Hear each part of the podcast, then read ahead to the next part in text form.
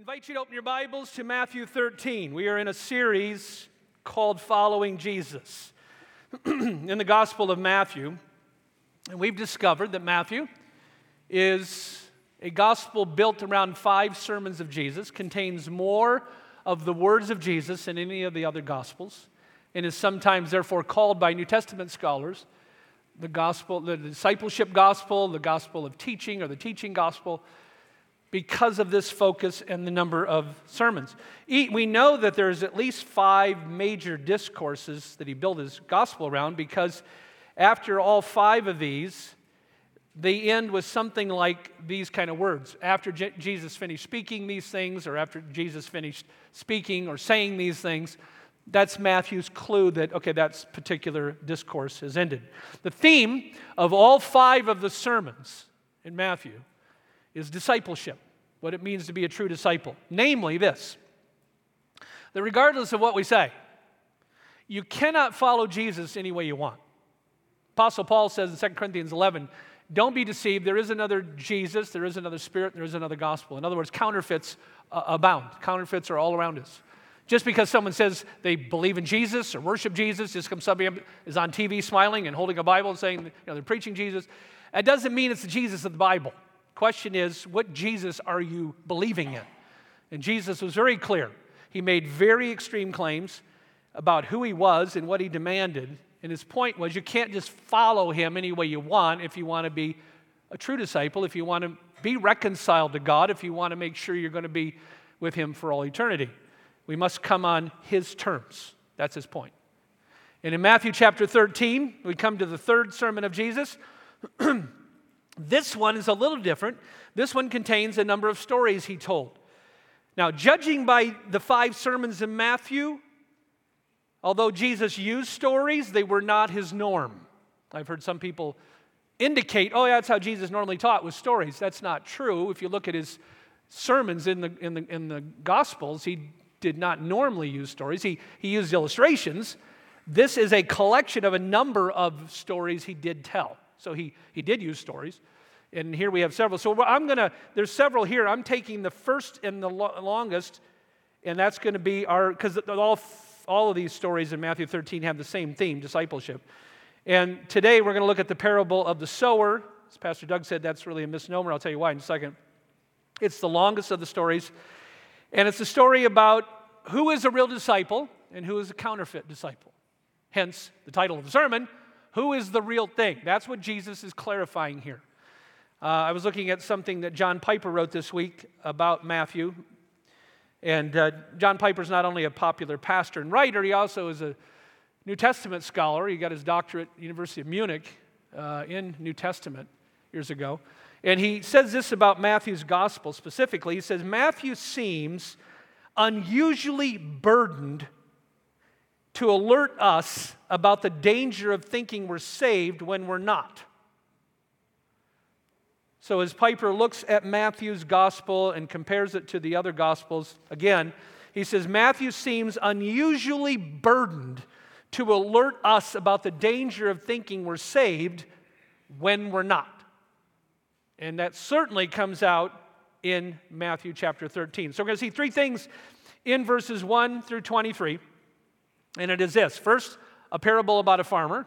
Secondly, the purpose of parables. And then thirdly, the purpose or, or the parable explained.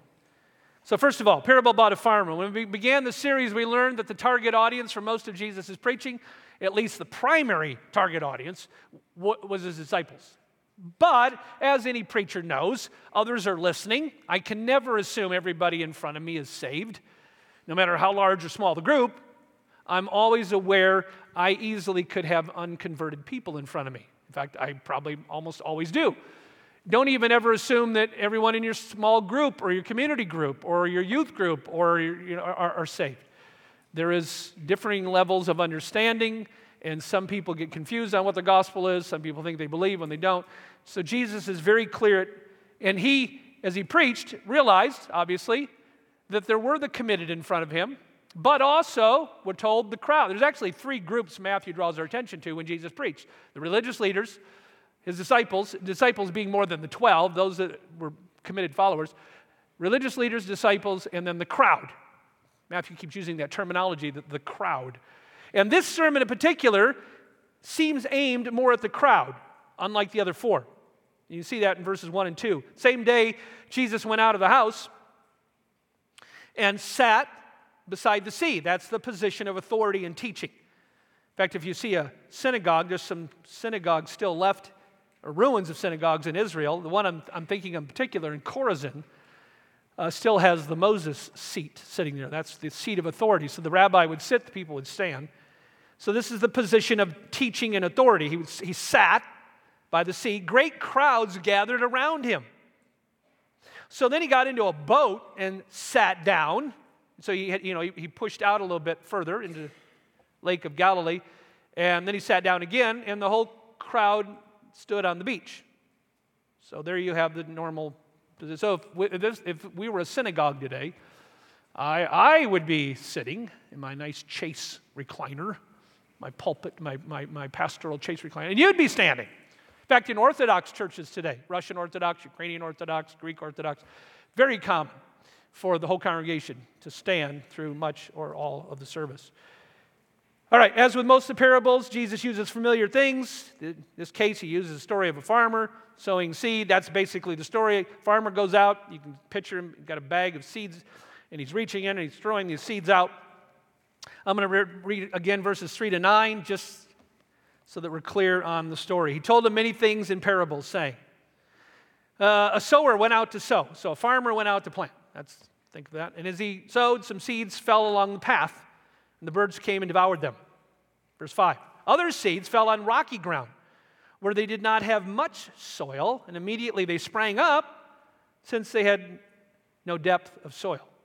But when the sun rose, they were scorched, and since they had no root, they withered away. Other seeds fell among thorns, and thorns grew up and choked them. So those seeds also sprouted, but the thorns choked them out. Other seed fell on good soil and produced grain, some a hundredfold, some sixty, some thirty. He who has ears, let him hear. All right. So, the essence of this, just to be clear, as you see verses 3 through 9, the focus of the story is what? It's not the farmer. The focus of the story, it's a word that's repeated here several times, is the soil. The soil. This is really the parable of the soil. In fact, I years ago, I actually preached, I did a series in the parables in one of my other churches, and I got to this chapter and I called the sermon, What Kind of Dirt Are You? Just be a little provocative. What kind of dirt are you? And the point is, there's four kinds of soil mentioned here. And the question to us is are we the real thing? Are we the right kind of soil where the gospel is going to take root and grow and become established, or are we one of the other three kinds? So that's the essence of it. It's really the parable of the soils, story about a farmer planting his seed. It's pretty basic, it's pretty straightforward. That brings us to verses 10 to 17. If you're newer with us, we just walk through the text, try to make sure we're understanding exactly what God is saying, because we believe it is God's inspired word right down to the smallest stroke of a letter in the original Hebrew, Aramaic, and Greek, and then through our English translations. And so now we're come to verses 10 to 17, where Jesus is going to show us or tell us about parables, why he uses them. And he's going to quote from Isaiah the prophet as his rationale. Matthew calls this story a parable. Verse 10 the disciples came and said, Why do you speak to them in parables. It's just it's actually just a transliteration of the Greek word parabole. The New Testament was written in Greek.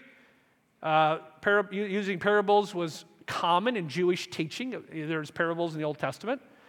Parable by design has meaning that is not necessarily obvious. You might think of them a little bit like a political cartoon. They're not always obvious to everyone looking at it, right? Especially if you've ever seen a political cartoon in another culture. That's always interesting. Uh, to look at it and, and, you have like sometimes like zero idea of what why this is so funny. It's bad enough even in our own culture sometimes you're like I don't get this. It, it, that uh, you know it's not a complete analogy, but it gives you a little bit of an idea. Parable is something that needs some interpretation. It's not necessarily obvious. Question is why did Jesus speak in parables? We get his answer verses 10 to 15. The disciples came and said, "So why do you speak to them in parables?" And he answered them. To you it has been given to know the secrets of the kingdom of heaven, but to them it has not been given. For to the ones who have, more will be given, and he will have an abundance. But from the one who has not, even what he has will be taken away. This is why I speak to them in parables, because seeing they do not see, and hearing they do not hear, nor do they understand. Indeed, in their case, the prophecy of Isaiah, here we got a reference to Isaiah, is fulfilled that says, You will indeed hear, but never understand. You will indeed see, but never perceive. For this people's heart has grown dull. And dull here doesn't mean dim witted or, or, or dumb, it means hard or unable to penetrate through. And with their ears they can barely hear, and their eyes they have closed, lest they should see with their eyes and hear with their ears and understand with their heart and turn, and I would heal them. Interesting quote. Paul, by the way, also quotes from this passage in Isaiah. It comes from Isaiah 6. By the way, not the Hebrew, but from the Septuagint version. But Paul quotes the same section in Acts chapter 28. Now, Isaiah the original context for this, if you're familiar, maybe not, Isaiah the prophet wrote 700 years before Jesus arrived on this planet. And God told Isaiah, gave him very interesting kind of call to ministry, which was essentially look at, I'm calling you to go preach to my people. I want you to preach powerful sermons. I want you to preach anointed sermons, and I want you to do this passionately. He didn't tell him for how long, but it went on for almost 40 years. And then he said, Oh, by the way, uh, nobody's going to listen to you. Go forth. Very similar charge to Jeremiah the prophet. So just because somebody gets up, opens the Bible, and preaches faithful sermons, even if they're anointed or have what the Puritans called unction, they has the divine power of the Spirit, doesn't mean that there's going to be revival. That's up to God. God is providential, God is sovereign. He decides who and where he's going to uh, open blinded eyes.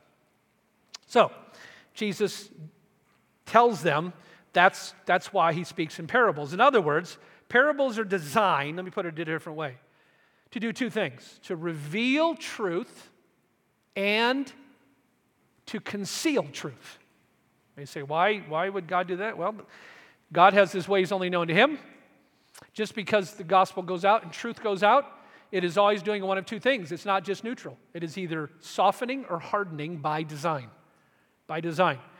Truth is revealed to those who are receptive to God, and then truth is concealed from those who are unresponsive to God as a form of judgment.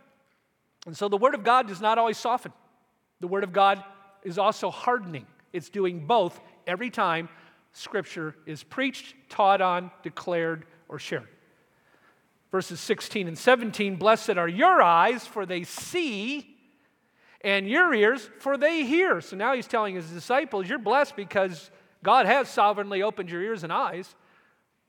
For truly I say to you, many prophets and righteous people long to see what you see, and did not see it, and hear what you hear, and they did not hear it. So that is the purpose of parables. It all goes back to Isaiah. It's interesting in Isaiah's prophecy, in Isaiah's book, the people said very similar things to what you would hear today. They told Isaiah, Look, it, stop telling us about the Holy One of Israel. We don't want to hear about the holiness of God anymore. We want to hear pleasant things. Tell us nice things. Tell us about the gospel of be nice. Don't tell us about the Holy One of Israel. No different than today. No different than today. We have churches filled with the gospel of be nice but there's no shred of the gospel there. The exalted gospel of the Lord Jesus Christ declared the holiness of God, the love of God, and how they came together on the cross. All right, now, the parable is explained, verses 18 and following. Jesus tells the story, takes his disciples aside, and he begins to explain to them here's the bottom line the story is about the human heart. That's what this is about specifically four different responses of the human heart to the gospel. So, Jesus now describes four different responses when sinners hear the good news. The, the, the, the, different phrases uh, are my own terminology. They, they're not called this in the New Testament. I'm just going to refer to them this way. The first heart he describes, or the first kind of soil, I'm just calling is the unresponsive soil, or you could call it the hard soil or the hard heart, or the uh, unresponsive heart. But that's what he's describing in verse 18 and 19. So, four kinds of responses to the gospel. And this explains so much in life, by the way so much in life when you're sharing the gospel or hearing the gospel or seeing people's response to the gospel, whether immediately or down the road or years later or lack of response. This parable explains a lot about evangelism and the sovereignty of God. So, first is the hard heart or the unresponsive heart, verses 18 19. Hear then the parable of the farmer. When anyone, so here's, here's the interpretation of the first soil. When anyone hears the word of the kingdom and does not understand it, the evil one comes, snatches away what has been sown in his heart. This is what was sown along the path, meaning a hard packed ground path. So, this is the hard hearted individual, the unresponsive individual, indifferent, unmoved, cynical. The gospel doesn't even take root, it just kind of bounces off and away it goes. Several years ago, when we lived in Michigan, we had a family in our street and unsafe family, and we became somewhat close to them. They lived across the street, and we would do things. Our kids would uh, connect with their kids a little bit. Their kids would babysit for our kids. They were a little older. And the young man in particular, I got a little bit close to and would have fun. And occasionally we hung out. Even came to church once, twice. One day I took a walk with him, and I'll just call him Bob. And I was walking, and I thought, you know what, time to kind of present the gospel. So on this walk, I just kind of started laying out the gospel. I thought it was a masterful presentation. But, uh, anyways, I was explaining the whole thing, and he was very quiet, and I'm just laying it all out, and we get all done. And I, I literally said, So, do you have any interest in any of this? And he just said, Nope. Is it? I mean, I just kind of kept walking and thought, Is there something else coming? Nope. Is it? Just nope, nope, no interest. He never showed any interest. Nice kid, but he showed zero interest Never showed any interest after that, never showed any interest years later in the gospel. Now, I, I hope and pray he got saved, I don't know, but as far as long as I ever knew him, there was zero interest. It wasn't even a, wasn't even a question like, well, that's kind of weird, or that's kind of odd, or why would you say that, or, you know, or something. It was just, no, no interest, none, zero. That is, that's what Jesus is describing here. It's, the, un, it's just the, the, the, the seed of the gospel hits it, and there's nothing, just nothing. Secondly, now the second and third have a lot in common. So I'm calling the second one the superficial heart.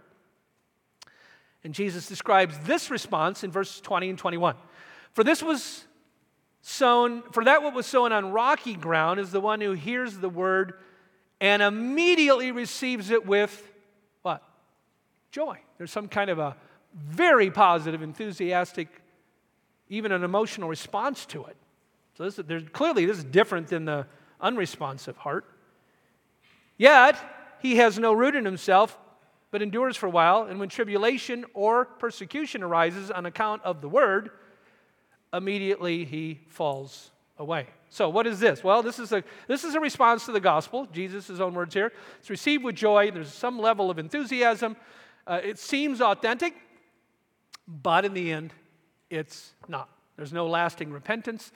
There's no lasting follow through. And he doesn't clarify, you know, what does he mean by lasting? Is this a week later, month later, years later? But ultimately, it's, there's no lasting brokenness, contrition. In effect, there's no changed life over time. After an initial enthusiastic response of joy to the gospel, even with deep emotion, perhaps contrition, perhaps with tears, it's superficial, it's not real surrender, it's not deep within and ultimately it's not a legitimate conversion. When I was um, about 16, 17 years old, uh, I was in an active youth group in my home church, and we had a retreat one year. And some of you have been on retreats, some of your kids have been on retreats. This particular one, we went, and our pastor invited a friend of his who had been a pastor, and he came and he spoke. And it was very, very powerful. It had a huge impact on us.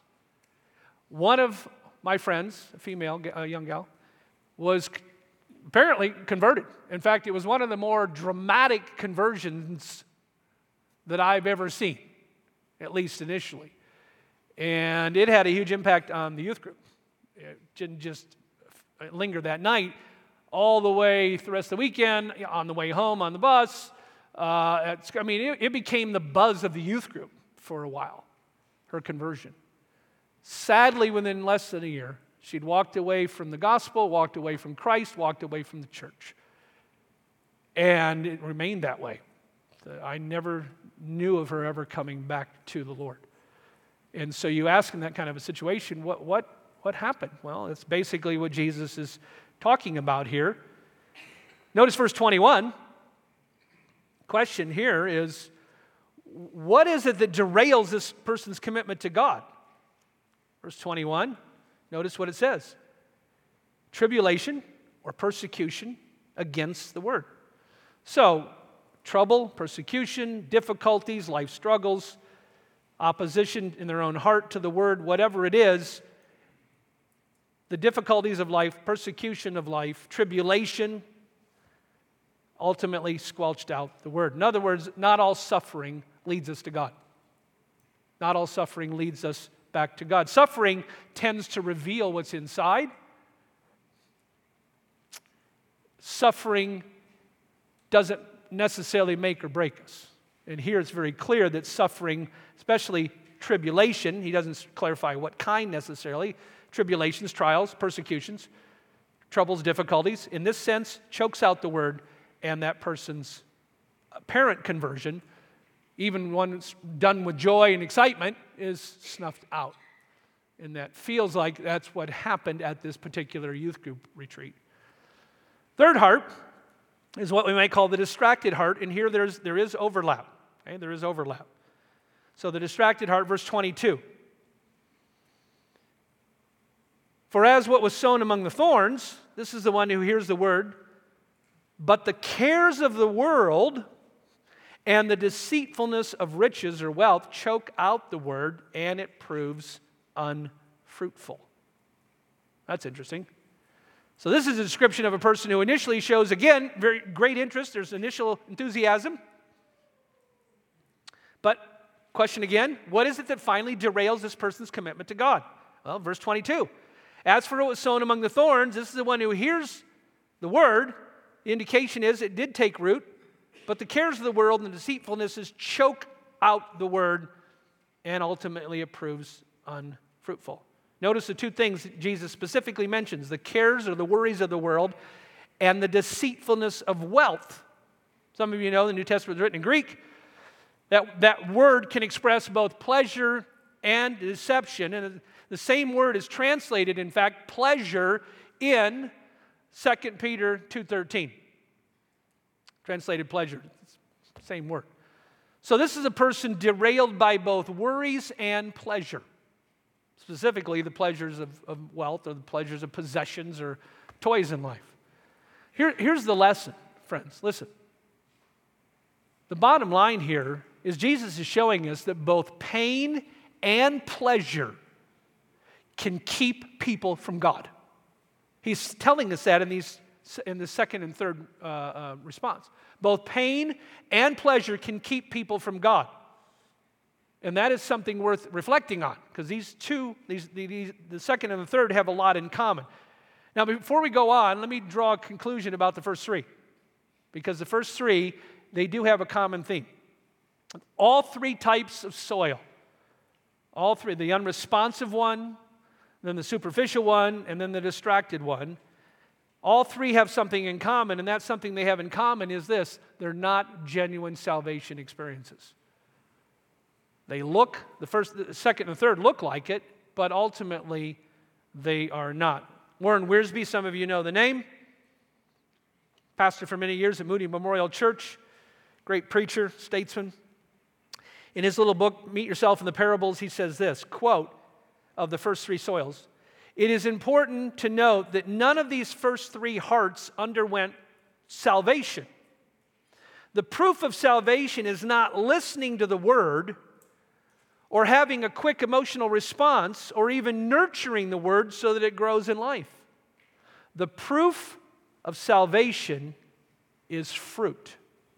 For as Christ said, you shall know them by their fruit. So, in other words, if you want to know if you're really saved, if you're looking for evidence in your children or assurance of salvation in your life or your kids' lives or even grandkids or others you're ministering to, the New Testament never says, well, look backwards and see if a decision was made somewhere in the past. If so, then you're, you know, you're confident you're saved. You do have to make a decision, but that's never cited as the evidence of conversion. The evidence of conversion is always the presence of ongoing fruit. You say, well, what is fruit? Well, fruit mentioned in the context of the New Testament could basically be boiled down to this hunger and thirst for God. Hunger and thirst for God, resulting in a growing pattern of obedience in our lives. Not a life of perfection, not even a life that's always going up hills in holiness. There are setbacks for true believers at times. But they get up, they keep going. That's the difference between a Peter and a Judas. They committed the same sin. The difference is Peter repented and got back on track with Christ. Judas did not. So that is the evidence. It's hunger, it's thirst, and it's follow through. Jesus says in John, I mean in Matthew 5, blessed are those who hunger and thirst for righteousness, all in the present tense, who are hungering and thirsting for righteousness, for they will be filled. That's the, that's, that's the difference. That's the evidence, the assurance of salvation. The fourth heart is the receptive heart. Although the first three types don't yield a lasting crop, the heart response, this heart response alone leads to saving faith. Verse 23, this is the one that produces a crop. and Jesus says this As for what was sown on good soil, this is the one who hears the word and understands it. He indeed bears fruit and yields, in one case, a hundredfold, in another 60, and in another 30. So, in other words, the change may be slow. C.S. Lewis noted always be careful when you're assessing someone's uh, sanctification and their holiness because you never know where they, you know, you don't know where they started. They may have started way past where you started. We have to be gracious. And that's why he said sometimes it may be a hundredfold, maybe. But the point is, there's progress. It keeps going. And when you see that person months and years later, they are still growing in holiness. There's still a desire to follow Christ. So, those are the four soils that explain so much in the kingdom and explain so much for our lives and God's sovereignty and evangelism and salvation. The summons this morning is pretty, pretty much a no brainer. It, it just comes right out of this text, and it's this Am I the real thing? Are you the real thing? You say, okay, what exactly do you mean?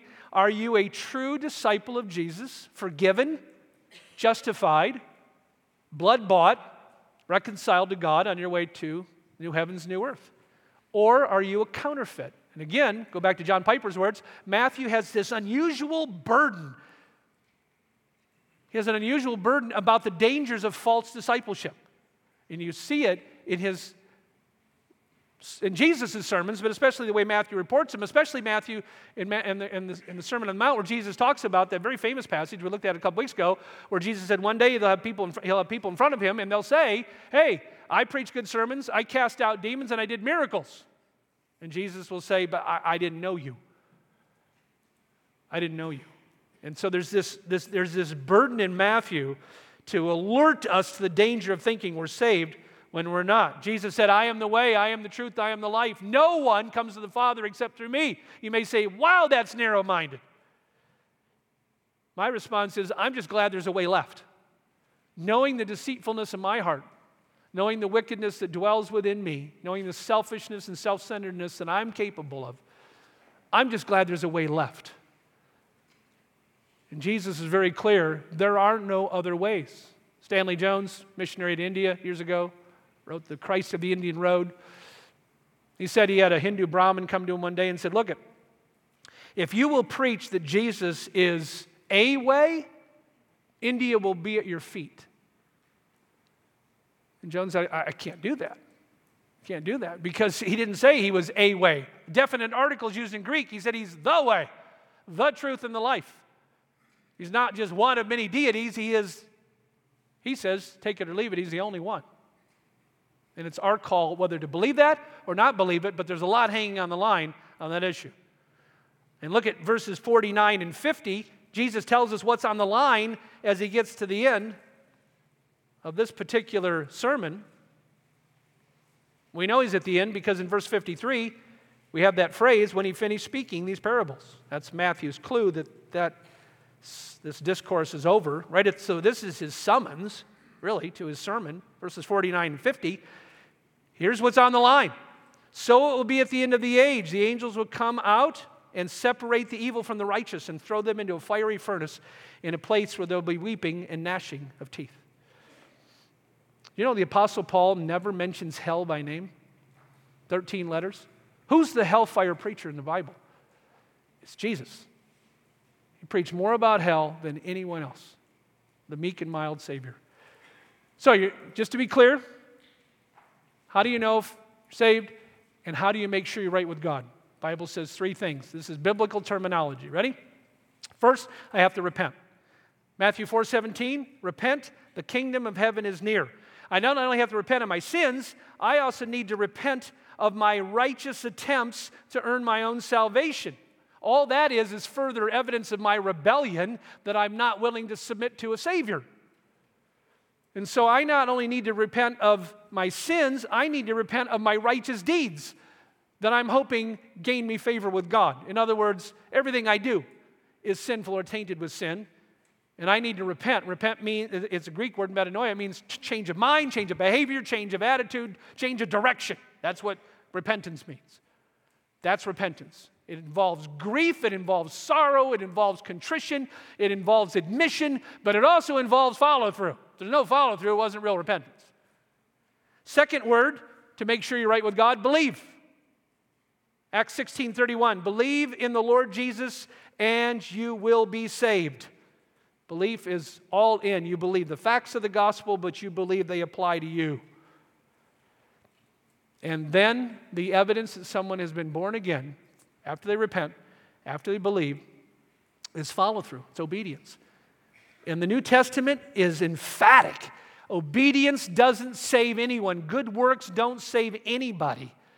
But good works there will be if somebody truly has crossed the line of saving faith. If they're born again, if they've been renewed by God and reconciled and been saved, there will be follow through. There will be the presence of good works. It won't be unending. There doesn't mean they're not going to be sin, sometimes galactic sin. The issue, once again, do they get up and keep going? Is there still a hunger and thirst for God and contrition about what they've done and follow through? Are they consistent? Are you consistent? That's obey. Jesus says in John 14, whoever has my commands and present tense is obeying them this is the one who loves me. So, how do you know if you love Christ? You look at his commands, you hunger and thirst, you, you, you say, I, I, that's, I want that to be me. That's a powerful evidence of conversion. And then over time, there's consistent conformity and growing conformity. It's interesting, talk to people who've been Christians for decades. Sometimes it seems like the holier they are, the more aware of their own sinfulness they are also. It's just an odd juxtaposition in the kingdom. Uh, I want to point out one other thing. I pointed this out during Ecclesiastes series. The emphasis Jesus puts on obedience. The end of his life, Matthew 28, the last recorded words we have really of him in the Gospels, he gets his disciples together. And he could have said a lot of stuff, right? Could have said all kinds of things. Remember, remember my resurrection? Remember the, the cross, remember the miracles, remember, I mean, he, he could go on and on about all the different things. Remember, I'm coming again. He could have said all. What was the last thing Jesus said? What was the last? Just, in fact, I'm going to devote one more sermon to this at the end of the five, make it a six part series for the five sermons. But what did he say? Go make disciples, baptizing them, and then he said something, teaching them to obey everything I commanded you. That's the emphasis on obedience. The last thing Jesus focused his disciples on were his commands. And not just go teach disciples my commands. That's not what he said. He said, go teach them to obey, teaching them to obey everything I said. That is the last recorded words of Jesus. Was to go make disciples, make sure they're baptized, and then teach them to obey everything I gave you. Not to get saved, they're already saved. That's what a disciple then does and shows they are converted. And the very first command for any disciple is immersion under water. The Greek word baptism. It always comes after conversion, not before. Why? It's the evidence we're born again. It's a picture of being buried with Christ and raised with Christ. And it's a public announcement to the world that you are now a Christ follower. It doesn't save you any more than a graduation ceremony saves anybody. You don't walk an aisle at a graduation and get your bachelor's or master's or doctorate unless you did something before that. All the ceremony is is to announce to the world, I did this and this is where I'm at now. So here's the gospel promise as we close about obedience. I use this on occasion. I love this verse. John 14, 21. Jesus says this Whoever has my commands and keeps them, I quoted the first part of it just a minute ago, this is the one who loves me. Here's the rest of it. The one who loves me will be loved by my Father. But listen to this. And I will love them and show myself to them. There is the promise of intimate fellowship, of a love relationship with the living Christ through union with Him as we move forward in authentic saving faith. So I just close with a question Do you know Christ? Are you the real thing? Is there any possibility you may not be or your children may not be? And if so, keep preaching the gospel to them, keep preaching it to yourself. Let us be a church adheres to the gospel and is fanatical about the gospel, a gospel of both grace and truth. That is the kingdom of God. Father, thank you that Jesus didn't mince words and was so clear. Thank you for this sermon in Matthew 13 and this story about different kinds of soil. Father, all of us here have a choice in life whether to repent and believe in the Lord Jesus Christ and be saved or not. And then it goes on to our children and grandchildren and those around us that we care about and love. Help us to be faithful evangelists, both to ourselves, to those in our home, those entrusted to us. I pray we would see increasing conversions here. People coming to faith, getting baptized, going forth in discipleship, teaching others how to obey everything Christ commanded. Help us to be found faithful, a community of love and truth that impacts both our cities around us all the way to the ends of the world. And we pray this in Jesus' mighty and global name. Amen.